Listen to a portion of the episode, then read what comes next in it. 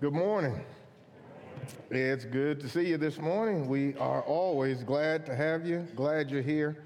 Thankful to God for another day, week, month, and now nearly year that we're about to go into. And so happy early new year to you. Do you like to travel? Anybody? Yes? Me too. So, travel with me if you will. Pack up right now. Grab all your stuff Grab your life, all that it is, right now family, job, marriage, parents, school, dating, money, Christian, everything. Take, pack it all up. And let's go back to the first century. Take your life right now. Go back.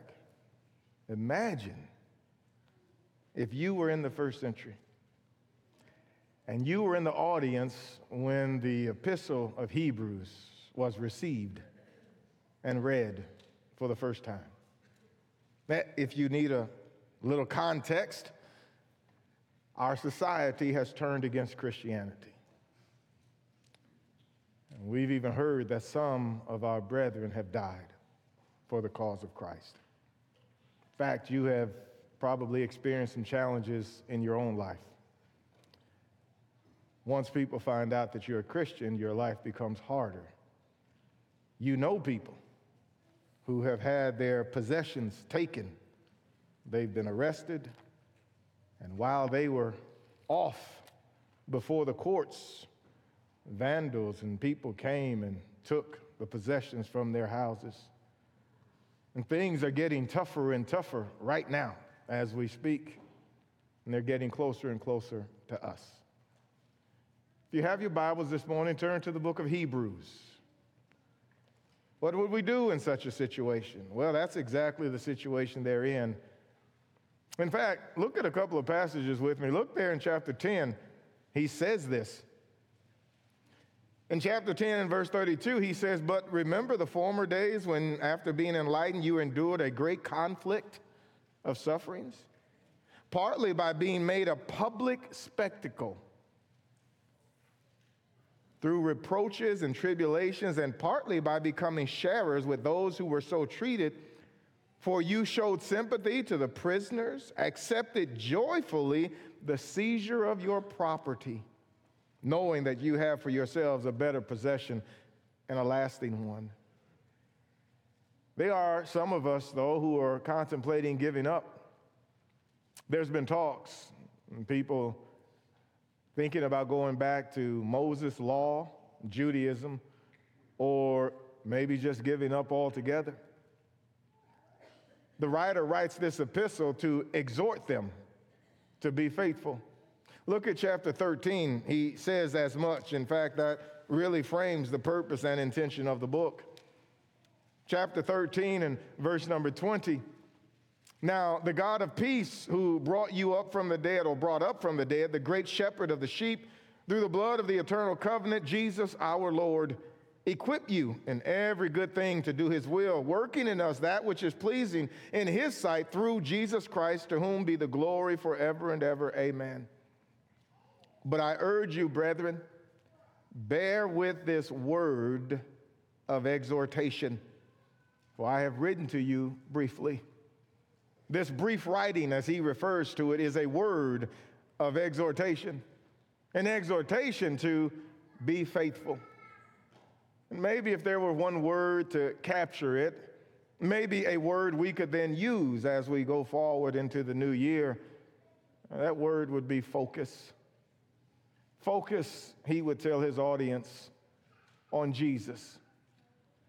Focus on Jesus. He starts the book talking about Jesus. In fact, in chapter one, he says that Jesus is superior to angels. He says that angels are ministering spirits.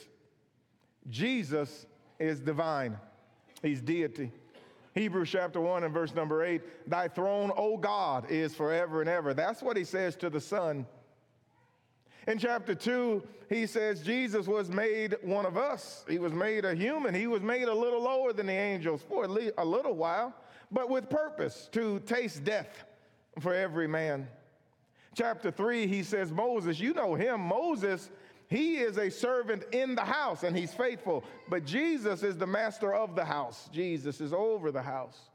In chapter 4, he talks about rest or heaven, and he says, Joshua, the great military leader that followed Moses, he didn't give them rest. No, there remains a rest for the people of God, and that rest will be heaven, and that rest will be given by Jesus. Chapter 6, 7, 8, 9, he begins to talk about Aaron and his priesthood, and he makes the case that Jesus' priesthood is superior to Aaron's priesthood. That's why he had to change the law. Chapter 7 and verse 12 to 14. In chapter 10, he says, Well, Jesus is also superior to the sacrifices. The blood of bulls and goats can't take away sin. And so Jesus, God, robed him in flesh and he died. He is the sacrifice. He can take away the sins of the world. And then he gets to chapter 11, and you know well, chapter 11, you, you would read that epistle and you would know the individuals in that chapter immediately and you would know your Old Testament, and he would ask you then to look back on these people and focus back on them. As we do that, as we enter the new year, focus would be a really good word to maybe hold in your mind and in your heart and to focus on Jesus. Let's begin here in chapter 12. We'll take our sermon from there, these first four verses. We could certainly extend that all the way through the chapter and book, but these four, first four verses really emphasize the need to focus on Jesus. He begins coming out of chapter 11 with these words Therefore, since we have so great a cloud of witnesses surrounding us, he harkens back to chapter 11 and all of those people he has just named all of those individuals of faith. They are the great cloud of witnesses, almost as if they're in heaven looking down, as if, not the case, but as if they were rooting them on, cheering for them. These are your, your people around you, cheering for you to go forward. This great cloud of witnesses surrounding us. Chapter 10 and verse 35, he says about these individuals, they didn't draw back and we can't draw back.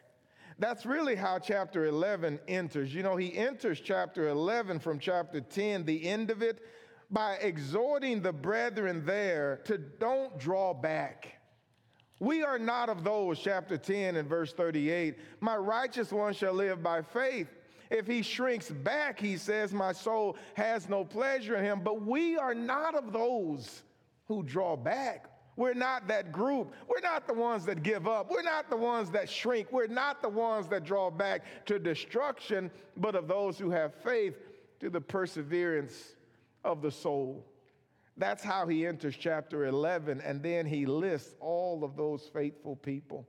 And he says, effectively, look at Abel and look at Enoch and look at Noah and Abraham and Sarah and Joseph and David and all of these people, we're not the ones who draw back. They didn't draw back. And from there, he gets down to chapter 11 and verse 39, and he says, All of these have gained approval through their faith. But they did not receive the reward because God has provided something better for us. So that apart from us, they would not be made perfect. That's how we enter chapter 12. And the thought is, therefore, since we have been so surrounded by so great a cloud of witnesses, he says, focus on them. As, as, you go into this and as suffering and all of these challenges, focus on the fact that other faithful people have endured and succeeded. Focus there. Number two, same verse, second half of the verse, he says, focus on removing obstacles. Therefore, since we have so great a cloud of witnesses surrounding us, let us, let us do what? Let us lay aside every encumbrance and sin which so easily entangles or besets us. Focus. Lay aside every weight and sin. Being a Christian involves swimming upstream, if you will. Being a Christian is not a go along, get along proposition. It involves going against the current of culture. against the current thoughts and popular opinions. That's not Christianity. There's never been a faithful group of people or a faithful person who found faithfulness and popular opinion to coincide and cohabitate one with another. Every person of faith in every culture and in every time has always been at odds with its culture.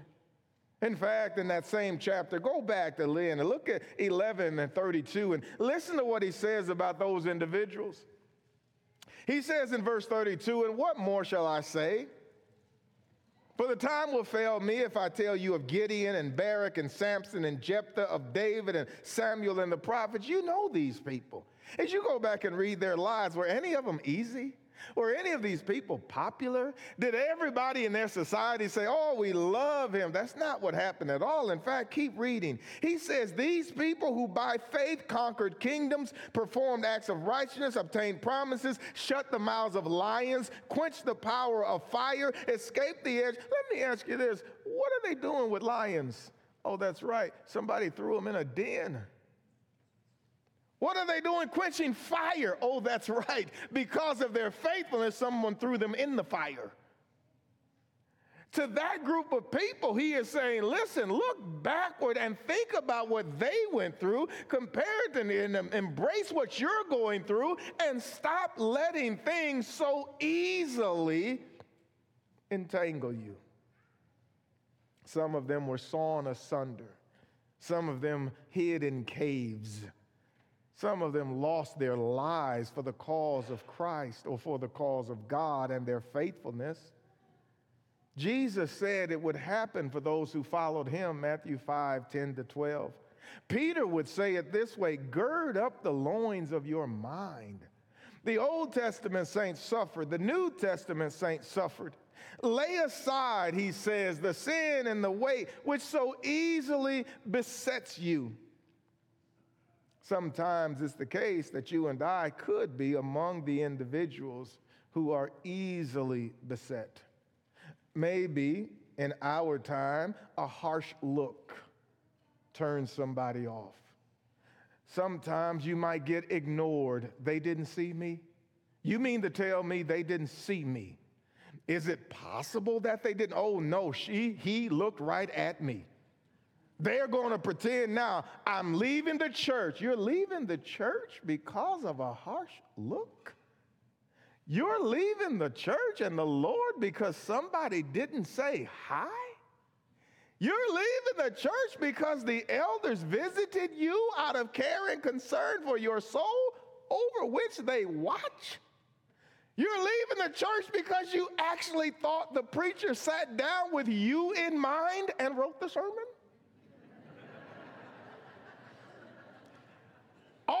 Preaching at me.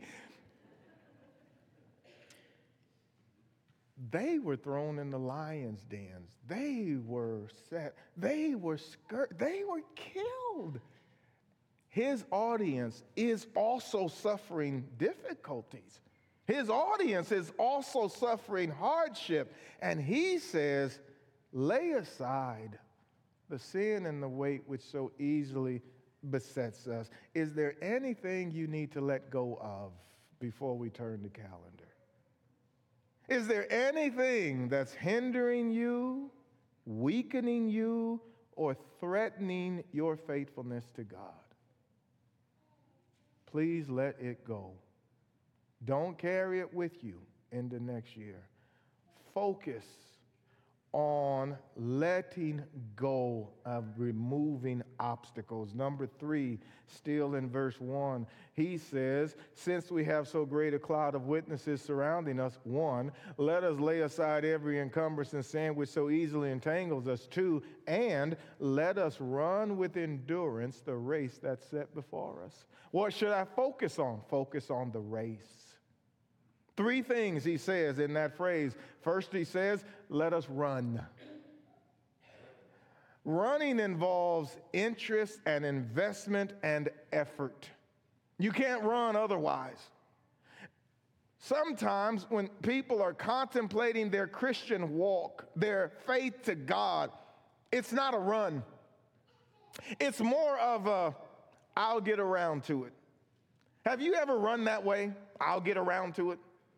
It's more of a thing where eventually, I'll, that's not running.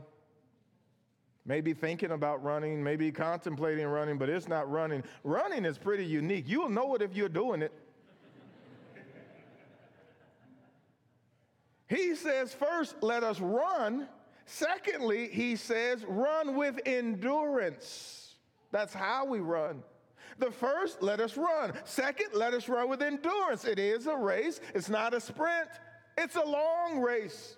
It's a lifelong race. I don't know how long you've been a Christian, but tell me that when you became one, you had in mind, that's the rest of my life. Tell me you did not go get your sins removed for six months of good behavior on the parts of the people. Tell me you did not go to Jesus and say, now listen, we'll barter. I'll be good for a while. I'll invest a little. And if anybody acts up, I'm out. That's not, no, you, the, the, I, Matt, if, that's what happens when 15 thoughts try to get out your mouth at the same time. That's what happens. Ephesians 5 compares our relationship with Christ as a marriage. Nobody, you and I are doing that for life with Jesus. It's a lifelong commitment. That's the run. It's a run with endurance. To that end, you have to stop seeking instant gratification. That's a sprint. That's three steps. That's not a run for an endurance. You have to stop measuring every step and everything. You lift up your eyes and look long term. I'm going to be faithful. Tell yourself, I'm going to be faithful for the next five years, 10 years, 50 years, 20 years. I will stop running for the Lord when I die. But I'm going to run it with endurance. Thirdly, run first with endurance, second. And he says, run the right race. He says, the race that is set before us. What's the race if you're a Christian? It's the Christian race. It's the race that ends in heaven. In this race, if you and I aren't careful, we can be sidetracked. We can get distracted. We can get entangled. Paul would say to Timothy, No soldier does that with the affairs of this life. You could, if you and I aren't careful, we could find ourselves six months from now running a different race. You and I could find us entangled in other things. You and I could find ourselves sidetracked by this or by that, or take up an entirely new agenda not named Jesus. And we could give it all our attention and all of our focus and all of our time and all of our life, and then we could seek to fit Jesus in we have to run the right race. Number four, focus on Jesus. All of the people in this book, all of the people in Hebrews chapter 11 are people they would have known. People we know, faithful people starting in Genesis 4 and 5 and 6 and all the way through the Bible, all the way through all of that Old Testament. And, and we can name them. There's, there's Abel and Enoch and Noah, Genesis 4, 5, 6, 7, 8, 9. There's Abraham, Genesis 11 and 12, and on and on it goes. But he gets to chapter 12, and he says in verse 2 Fix your eyes on Jesus. Jesus is the one on whom we need to focus. He will say back in chapter 2, verses 14 to 18, that Jesus became one of us. In chapter 4 and verse 15, he will say that Jesus was tempted like we are tempted, and yet without sin. His point is, Jesus knows what we're going through because he went through it too. And so he says in verse number two, fixing your eyes on Jesus, the author and perfecter of our faith. He wants them to focus on who Jesus is. That word fixing means to have a view with an undivided attention by looking away from every other object. I look at Jesus and nothing else. I focus on Jesus and no one else.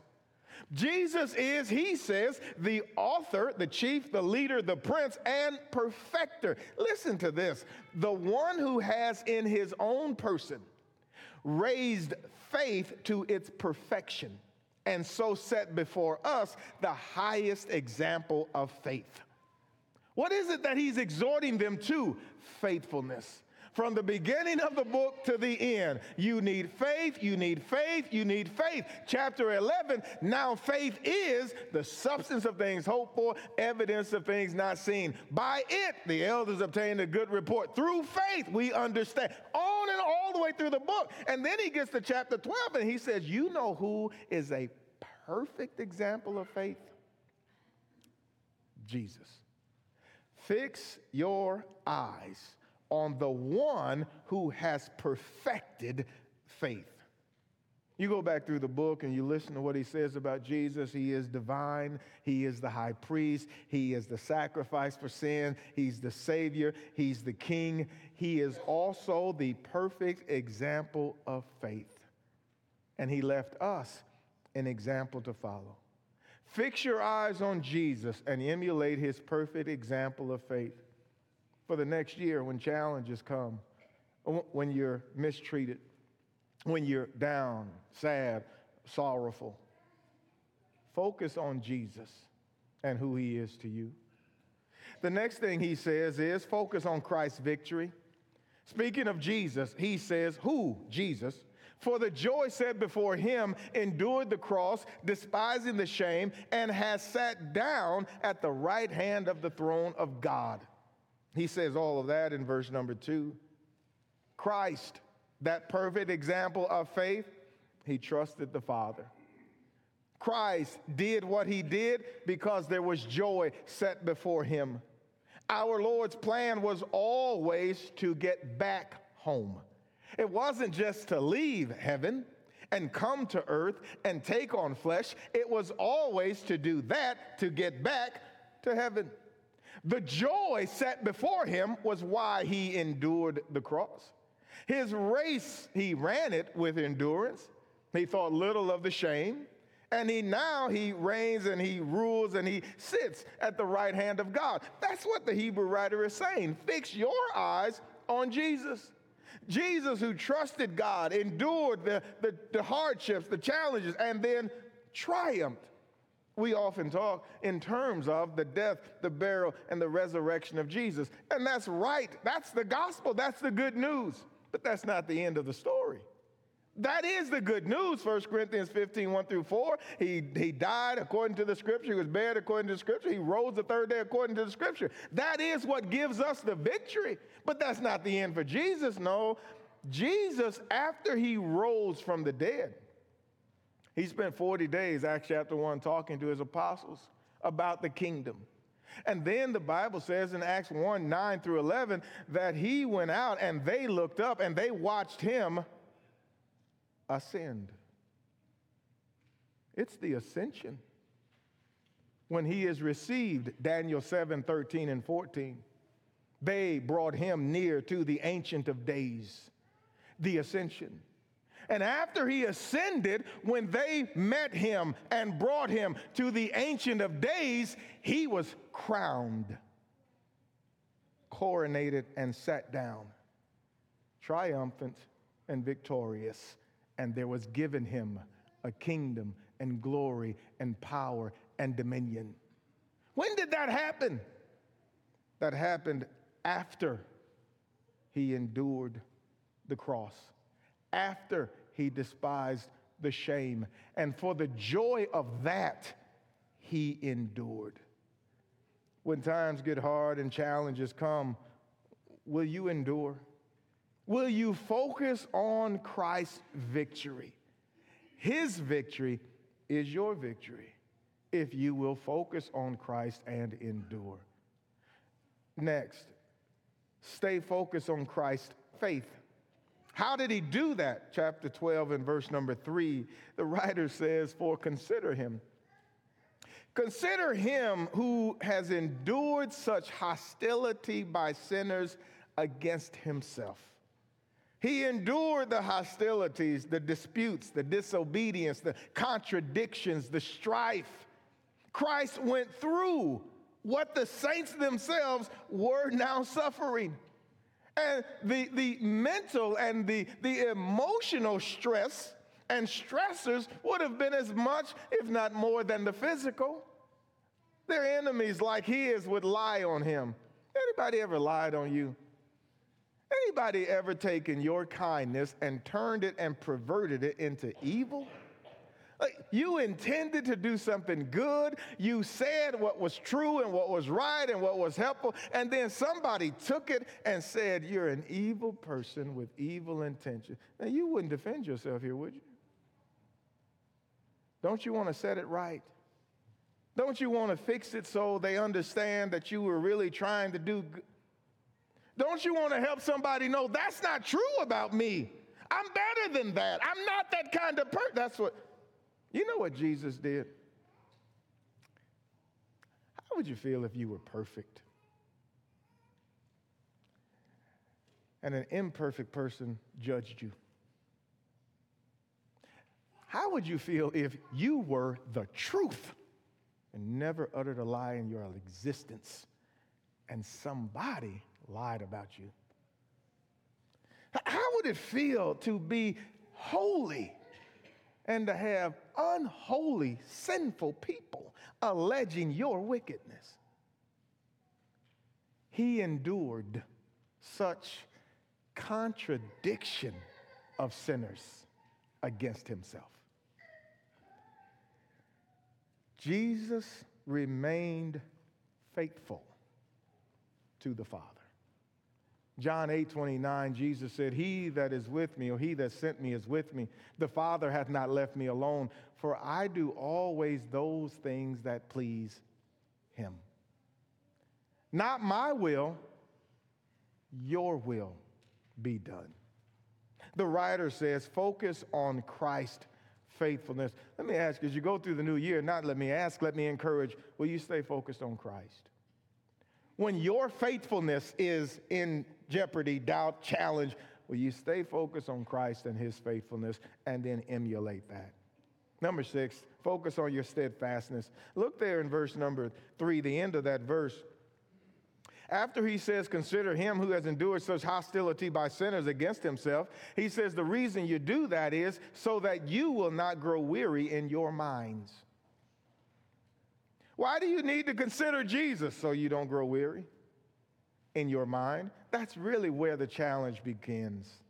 The challenge doesn't begin with the exterior persecution, the challenge begins in the mind and what we're going to do in reaction to that.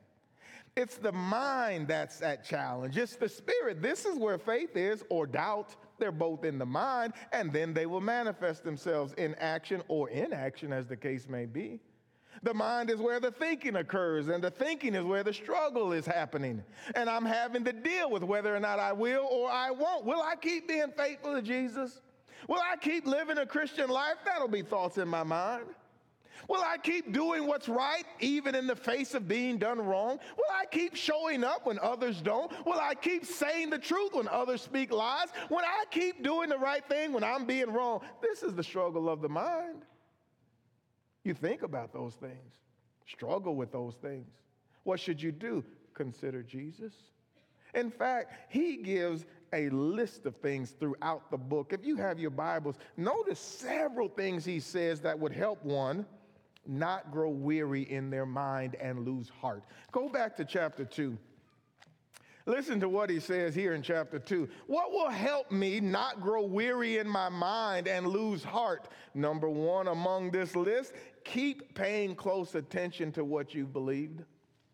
Chapter 2, verse 1, he says, For this reason, we must pay much closer attention to what we have heard so that we do not drift away. For if the word spoken through angels proved unalterable, and every transgression, disobedience received a just penalty, how should we escape if we neglect so great, neglect so great a salvation? It was first spoken through the Lord, it was confirmed to us by those who heard it. What do I need to do? Keep paying attention to the things that you have heard. Pay close attention. Chapter 3, keep believing. Look at verse number 7.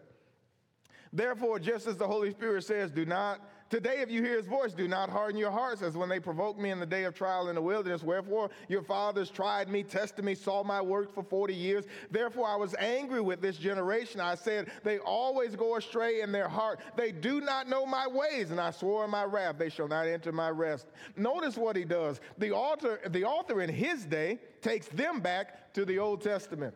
And he says to the New Testament Christians, listen, look back here and look at the examples. Chapter 11, there's faithful examples. Chapter 3, this is unfaithfulness. Look back. You know what we would do is we would say, look back at the New Testament church. Look at what happened to the church when ABC and 1, 2, 3, when they stopped believing in Jesus, when they turned away from him. We might read Revelations 1, 2, and 3, and, and, we might read about the seven churches, and we might read about Ephesus losing her first love, and then we would exhort, look at that, and don't. That's what he's doing. He is saying, brethren, first century, look back. They didn't enter the rest. Why not? Unbelief. Look at verse 12 of chapter 3. He, he comes back to them and he says, Take care, brethren lest there be in any of you an evil heart of unbelief in departing from the living God. What do I need to do to keep from being and drifting in my mind? I need to keep believing in God. Chapter 4, I need to keep obeying. If you read the first seven verses, you will see they didn't enter the rest. Why not? Because of disobedience. They did not enter the rest, verses 5, 6, and 7, because they did not obey. What do I need to do? Keep obeying. Chapter 5, I need to keep learning.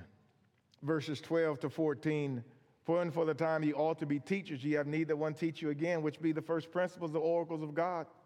He says you should be able to be taught, but instead you need to be taught. For everyone who partakes of milk is not accustomed to the word of righteousness, for he is an infant. But strong meat or solid food is for the mature, who because of practice have their senses trained to discern good and evil. We've exhorted and exhorted and exhorted read the Bible, read the Bible, read the Bible. And that is fantastic. I was telling somebody just the other day reading the Bible helps you become very familiar with the Bible.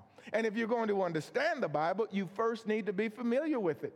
For instance, if I say, turn to the book of Genesis, you need to know where that is in the Bible. That's familiarity. If I say, well, let's look at Hosea, you need to know where that is in the Bible so we can go there. If I say, you know what the Apostle Paul said in Acts chapter or, or in 3, in, in, in um, 1 Timothy 4 or 1, you need to know where the, this is how you become, you become familiar with the book. You become familiar with the contents and the individuals. You break down the books. There's 27, there's 39. You gotta be, how do you do that? You gotta read the book. Nobody can really gift you that. You got to read it. But now, having read it, you have to progress to studying it. Once you become familiar, you've got to study. Paul would write to Timothy give diligence. You've got to put in a lot of effort. There are people who you sit with them and they will say, I don't know the Bible. What they mean by that typically is, I'm not familiar with it. I couldn't tell you the difference between an apostle and an epistle. I don't know. Well, we got to get you familiar. But then, if you've been in the Lord's church and his body for years and years and years and years and years, is this the time you ought to be teaching? Is this the time that you should have now? How do I keep from being weary in my mind? He would say in chapter 5 keep learning, keep growing. You won't be wearied in your mind when trials and tribulations come if you will deepen your knowledge and your relationship with the Lord. Keep rejoicing in your forgiveness. That's chapter 8. Keep rejoicing in your forgiveness. Jesus came to forgive, and he did. Chapter 8 and verse number 12, this new commandment, this new covenant, the, the writer of the book says, speaking of God, I will be merciful to their iniquities and I will remember their sins no more. God's people are forgiven people. And, and, and, you need to live that and rejoice in that and live like a person who belongs to God. Don't spend another week, month, year saying, I wonder if I'm saved. I wonder if I'm good enough. I wonder if I don't know. If you want to be wearied in your mind, live like that. You will certainly find that wearisome. But if God has forgiven you, you have obeyed the gospel and you're committed to Him and to His cause. Live like that and rejoice in being forgiven. How often should I do that? Every day. You know, you wake up and we say sometimes, "How you doing?" I hear people more and more, more and more. I, I, I shake a Christian's hand and I hear, "How you doing?" Oh, I'm blessed. Yes, you are. Some Christians are now adding, I'm blessed and highly favored. And Christians are talking like that. Okay, fine. At least you know. We are blessed. And if not us, who?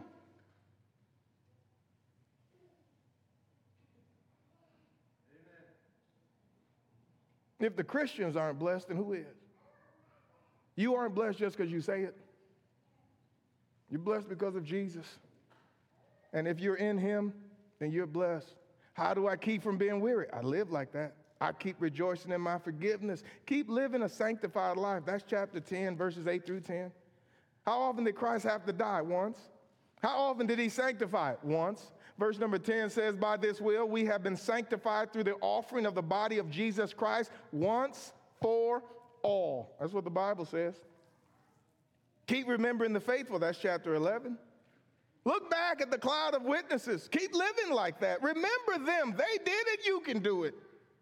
Keep doing what we've already read, chapter 12, verse 1 and verse number 2. How can I keep from being wearied in my mind and lose heart? And that's what happens to some Christians. I just gave up.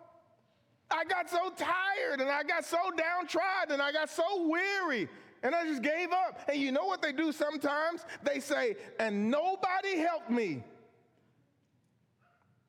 and nobody came for me. Now, I do want you to understand that the Bible teaches we should care one for another. I do want you to understand that. The Bible's very clear here Galatians 6, 1 and 2, and a host of other passages. Bear ye one another's burdens, so fulfill the law of Christ. Be kind one to another, Ephesians 4.32. And you could go on listing scriptures about Christian responsibility one to another, but friends, listen, you are mistaken. You are mistaken. If you read the words of Hebrews chapter 12 and verse number 3, for consider him who has endured such hostility by sinners against himself, so that you will not grow weary and lose heart. You are mistaken if you outsource that. If you try to pin that on other Christians, then you're mistaken. I'm not trying to remove the responsibilities one to another, but nobody can cause you to grow weary in your mind but you. Nobody can cause you to lose heart but you. That responsibility is yours. And there is no outsourcing that. How do I keep from losing heart? Start with me again at verse number one and do all of these things in chapter 12. Therefore, since we have been surrounded by a great cloud of witnesses, let us lay aside every encumbrance and the sin which so easily entangle us, and let us run with endurance the race that is set before us, fixing our eyes on Jesus, the author and perfecter of our faith, who for the joy set before him endured the cross, despised the shame, sat down at the right hand of the throne of God. For consider him who endured such hostility by sinners against himself, so that you will not grow weary and lose heart. I beg you and urge you have you focused on your steadfastness for 2024? You can find me, I hope that's what you're saying. You can find me closer to Jesus than I am today, not further away. I am focused on my steadfastness to our King. Number seven, and finally, focus on the reality that things could get worse. You know what he says to this audience? You and I had gone back to the first century. I'll let you back to the 21st, just I'll let you back. But we're in the first century. You know what he would write to us? He would write verse number four. You have not yet resisted to the point of blood. Not yet. In your striving against sin. You know who had resisted the blood? Those people in Hebrews 11. Many of them had resisted the blood, but you haven't. You know who else has resisted to blood? You know who else did that? Jesus did. What they had not yet done, Christ had already done. He suffered, he bled, and he died. The scourging he received is affectionately referred to as the little death. Before there is a cross, some would say they took him as close as they could get him to death. Blood from his head, his back, his side. He certainly bled. But it's not simply that Jesus bled. See, he's not simply exhorting them to just bleed. That's not what he's doing. And he says it hasn't happened yet, but it probably will. But it's how you do that is where your focus is on Jesus. Jesus shed his blood and he was innocent. Jesus shed his blood for the very people that was causing him to bleed. He shed his blood to purchase their salvation. The very salvation that some of the saints were contemplating giving up, having not yet resisted to blood, is the very salvation that was purchased by blood that Jesus shed. And he did it while saying, Father, forgive them, for they know not what they do.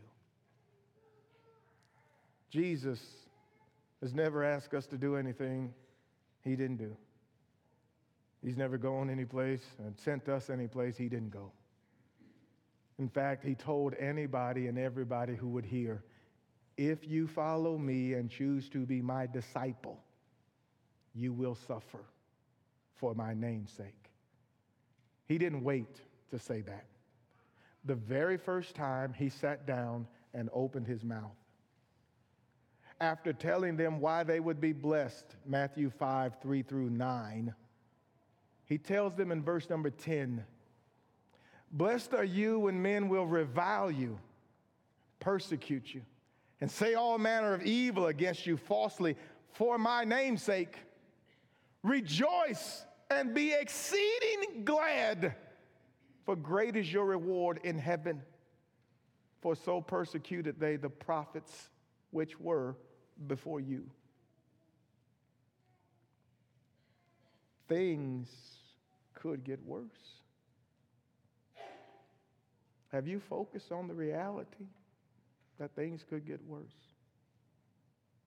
But no matter what happens, please don't let it remove you from Jesus. Thank God we get to enter a new year. Nothing will help us more than the focus on Christ. He is our perfect example of faith. He suffered, he endured, he overcame, he reigns, he rules, and he is ready to help. Read one more passage with me and listen to what the Hebrew writer says about Jesus back in chapter 2. It was the very purpose for his coming and why he would exhort what he does in chapter 12. In Hebrews chapter 2 and verse number 14, the writer says, For as much then as the children are partakers of flesh and blood, he also himself likewise took part of the same, that through death he might destroy him that had the power of death, that is the devil. So he's going to destroy him. And then verse 15 says, and deliver them who through fear of death were all their lifetime subject to bondage. But verily, he took not on him the form of angels, but he took on him the seed of Abraham. Wherefore, in all things, it behooved him to be made like unto his brethren, that he might be a merciful and faithful high priest in things pertaining to God to make reconciliation for the sins of the people. For in that he himself had suffered being tempted, he is able to help those who are tempted. The saints were suffering. The writer says, focus on Jesus. He can help you through it because he went through it. Not a Christian this morning. It would be a wonderful way to start the new year with Jesus. Course, that would be a great decision anytime to believe that Jesus Christ is the Son of God. And maybe you've been thinking about it. Maybe you've been coming and attending and hearing the gospel, and maybe you have thought about it and worked on it and considered it. Why don't you let today be your day where you manifest and demonstrate you believe that Jesus Christ is the Son of God and you at last make up your mind to repent, to change your heart and your mind, and to confess the name of Jesus and to be buried with him in baptism for the forgiveness of your sins. Let him wash you clean. Let him make you whole. Let him make you a new creation. Let him give you a new life and a new race to run. Let him reserve your name in heaven. Maybe you are his child. And maybe, like many, you have limped to the end of the year. Maybe at last you think, okay, at last, we turn the calendar on this thing and it'll be better. Maybe you need to lay aside some sin and some weight. And if that's the truth, then don't carry it another day. If you need to repent, give yourself a fresh start. Make things right with God. If we can help you in any way, we invite you to come. The elders are always ready. I'll add one more thought. You know, maybe, maybe the public assembly is a lot for some people. Maybe you just don't want to come down front and have everybody look at you. But grab one of the elders. Grab them as we dismiss. Talk to them in private. The elders will help. We'll do all that we can to assist you in any way we can. If we can help you, we invite you to come as we stand and as we sing.